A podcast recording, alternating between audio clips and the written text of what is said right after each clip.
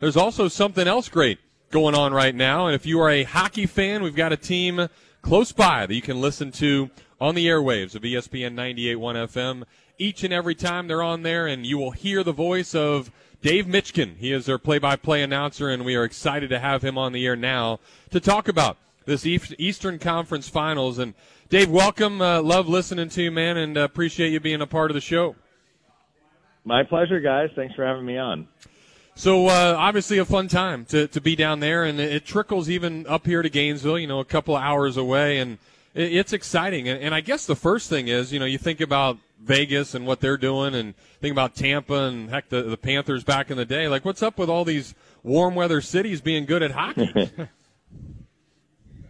well, I think Gary Bettman's probably pretty pleased about that because sure. a lot of the Southern expansion has happened under his watch. But look, if you are a well-run organization and you build a team the right way in this salary cap world, you know, it's a lot about drafting and developing and – you know, hockey is a sport probably closer to maybe baseball than than football and, and basketball in that, you know, when you draft a player and maybe several years before you see that player playing on your major league club. Uh, but if you draft and develop well and are patient enough to allow the player to develop at his pace, you can really reap the benefits. And you're not going to hit a home run on every draft pick. But if you do enough good drafting, you should be able to build a solid team. And, and what the Lightning are trying to do is build a solid team for years to come. It means you have to keep drafting and developing well. And under Steve Yzerman, who took over as GM in 2010, the Lightning have done that. So you know they're they're kind of reaping the benefits now. And then you you know you sprinkle in a free agent here and there. You know every once in a while the Lightning made a trade. They they had a big trade this year. Uh, it was kind of like Steve Yzerman said, "All right, this is the one year I'm going out and spending on the credit card. This is not something that I'm you know, in favor of doing necessarily every year, but they brought in the Lightning did Ryan McDonagh and JT Miller, who both had a major impact on the team since arriving. And, you know, they're down to the final four. I mean, it's five, but we'll be down to four after tonight because Nashville and Winnipeg are playing at game seven. And that's rarefied air in the NHL. It's hard to get to the conference finals. There are 31 teams.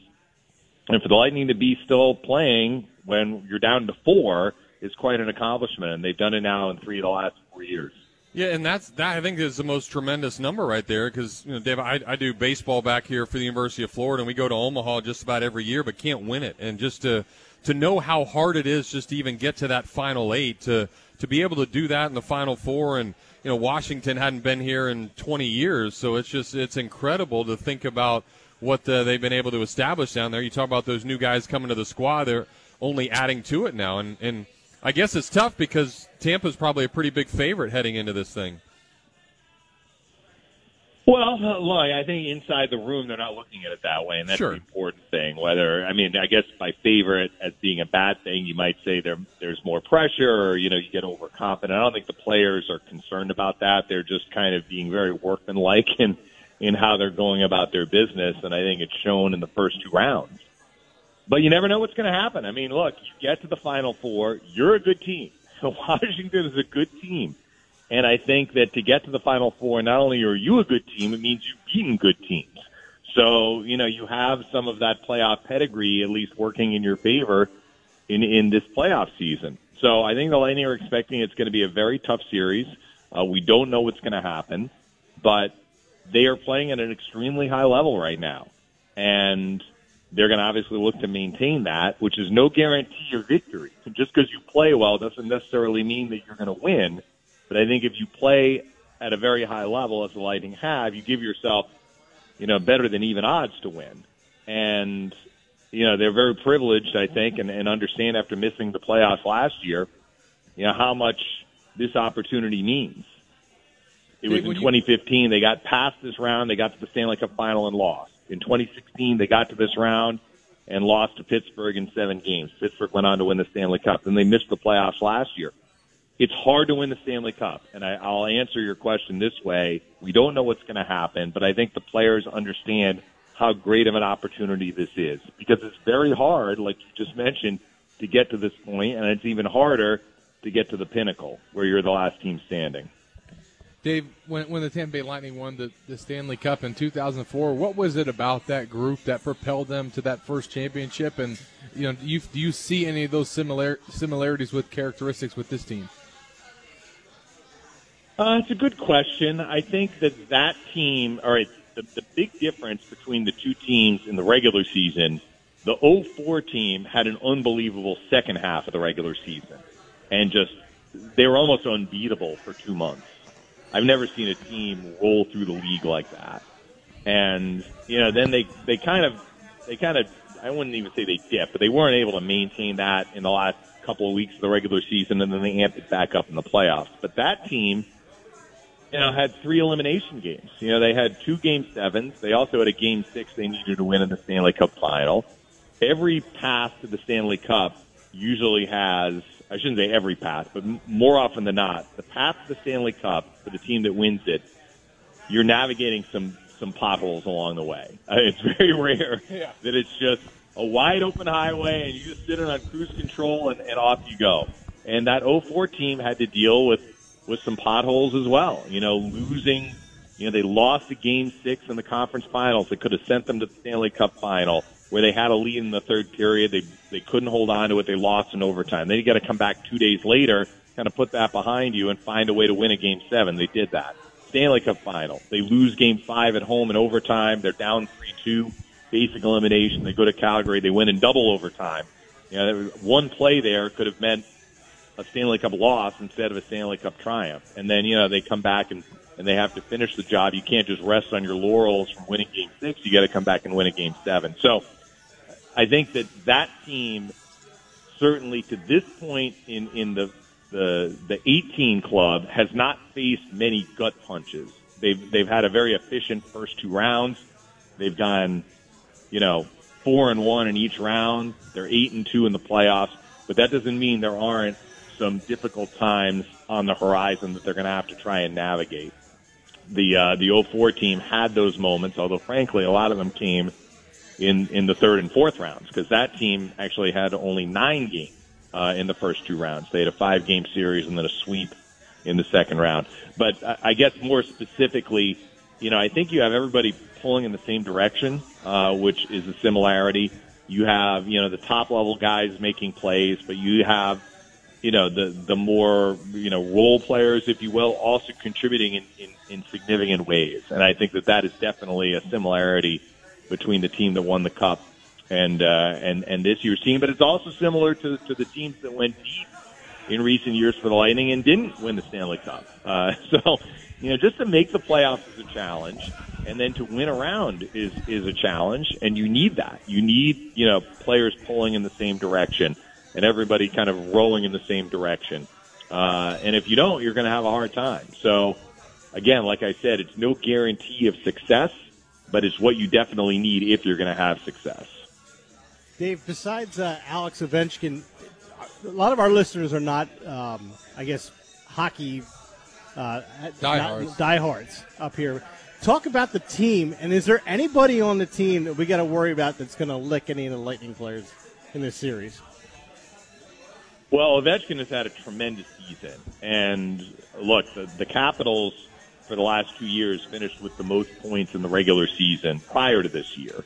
So they were huge favorites going into the playoffs. And like you mentioned, they hadn't gotten past the second round in 20 years and, and had not done it once since Ovechkin joined their team in 2005. So this is a huge accomplishment for them just to get into the third round because they'd never done it before. And I think that they did it with a team that a lot of people felt might be less strong than some of these other clubs because you know they lost some pieces off the team last year that, that finished with the most points in the regular season. But it just goes to show, you know, the regular season is important to make the playoffs. So just because you you excel in the regular season doesn't mean that you're going to go deep in the playoffs. And the Capitals have lived that reality. Having said all of that, I think Ovechkin has had one of his best years in recent mm-hmm. years, and I think that he has had a better season this year than he had even last year when the team that he was on finished with more regular season points. Nicholas Backstrom was injured in the clinching win over Pittsburgh for the Capitals, but he is an elite playmaking center. Uh, they have another young center who is actually playing on Ovechkin's line named Evgeny Kuznetsov, who scored the overtime winner for the Capitals in their clinching victory over Pittsburgh. Those are three really high level players, and TJ Oshie, that you know even casual hockey fans might remember, had that shootout success in the Olympics Right. um, back in 2014 for, for Team USA. He plays on the Capitals. He's got a very good shot. The Capitals have always, in the Ovechkin era, had a really good power play, and that is again the case this year, and those guys are all part of it. They also have an elite goalie in Braden Holtby, who had kind of an off year for him, but he's kind of found his groove in the playoffs. He actually started the playoffs not as their starter, and then they lost their first two games to the Capitals, and they put him in, and he's been rolling ever since. But I think the big thing is not about an individual player. It's kind of like we were talking about with the Lightning. The Capitals are playing very well as a team. They're defending as five. They're attacking as five. In other words, the five skaters on the ice, other than the goalie, are all playing in unison. You know, you can make the the comparison to you know a basketball team that is moving the ball around really well. You know, they become very hard to defend when the five players, both on offense and defense, kind of move as one. And I think that that's what the Capitals are doing right now, which has made them, you know, very dangerous in the playoffs. The Lightning are doing it too, though, which sets up a pretty compelling matchup. Uh, I think keys for the Lightning, though, will certainly be to maintain the level that they've set for themselves, just generally, and specifically finding a way to neutralize some of the more dangerous players on Washington that we talked about, and that's both even strength and when Washington is on the power play. We're talking with Dave Mishkin, the play-by-play voice of the Tampa Bay Lightning. A few minutes left with Dave, and uh, Dave, both of these teams have a lot of firepower. You look at the, the amount of goals being scored here in the playoffs, and then they're both right there at the top, and all the things that are going on. It just it doesn't seem like maybe Tampa Bay's superstars have done everything yet. So, is that maybe a scary thought for the rest of the league, or even in this series, that if everybody can get going, and you know, obviously what uh, what they have in, in Cooper and the, the the great tactician that he is, that the Tampa's got a chance to, to be successful if they play on all cylinders? Well, the Lightning led the league in goals during the regular season for a reason. And it wasn't because Nikita Kucherov and Steven Stamkos did all of the heavy lifting. They did a lot of heavy lifting, and they were, you know, the top two scorers on Tampa Bay. But the way you lead the league in scoring is you have scoring depth up and down the forward roster, and you get scoring from your defense. And I think that that has been a template for the Lightning during the regular season. I think it's been a template for their success in the playoffs. So that, you know, in the Boston series, there were some, you know, questions about, well, you know, Kucherov and Stamkos haven't scored regularly in the first couple of games. What's going on? This, that, and the other thing. They eventually did. I mean, Stamkos had a big goal in the fourth game, which the Lightning rallied in to win in overtime in Boston. You know, Kucherov also scored in that game.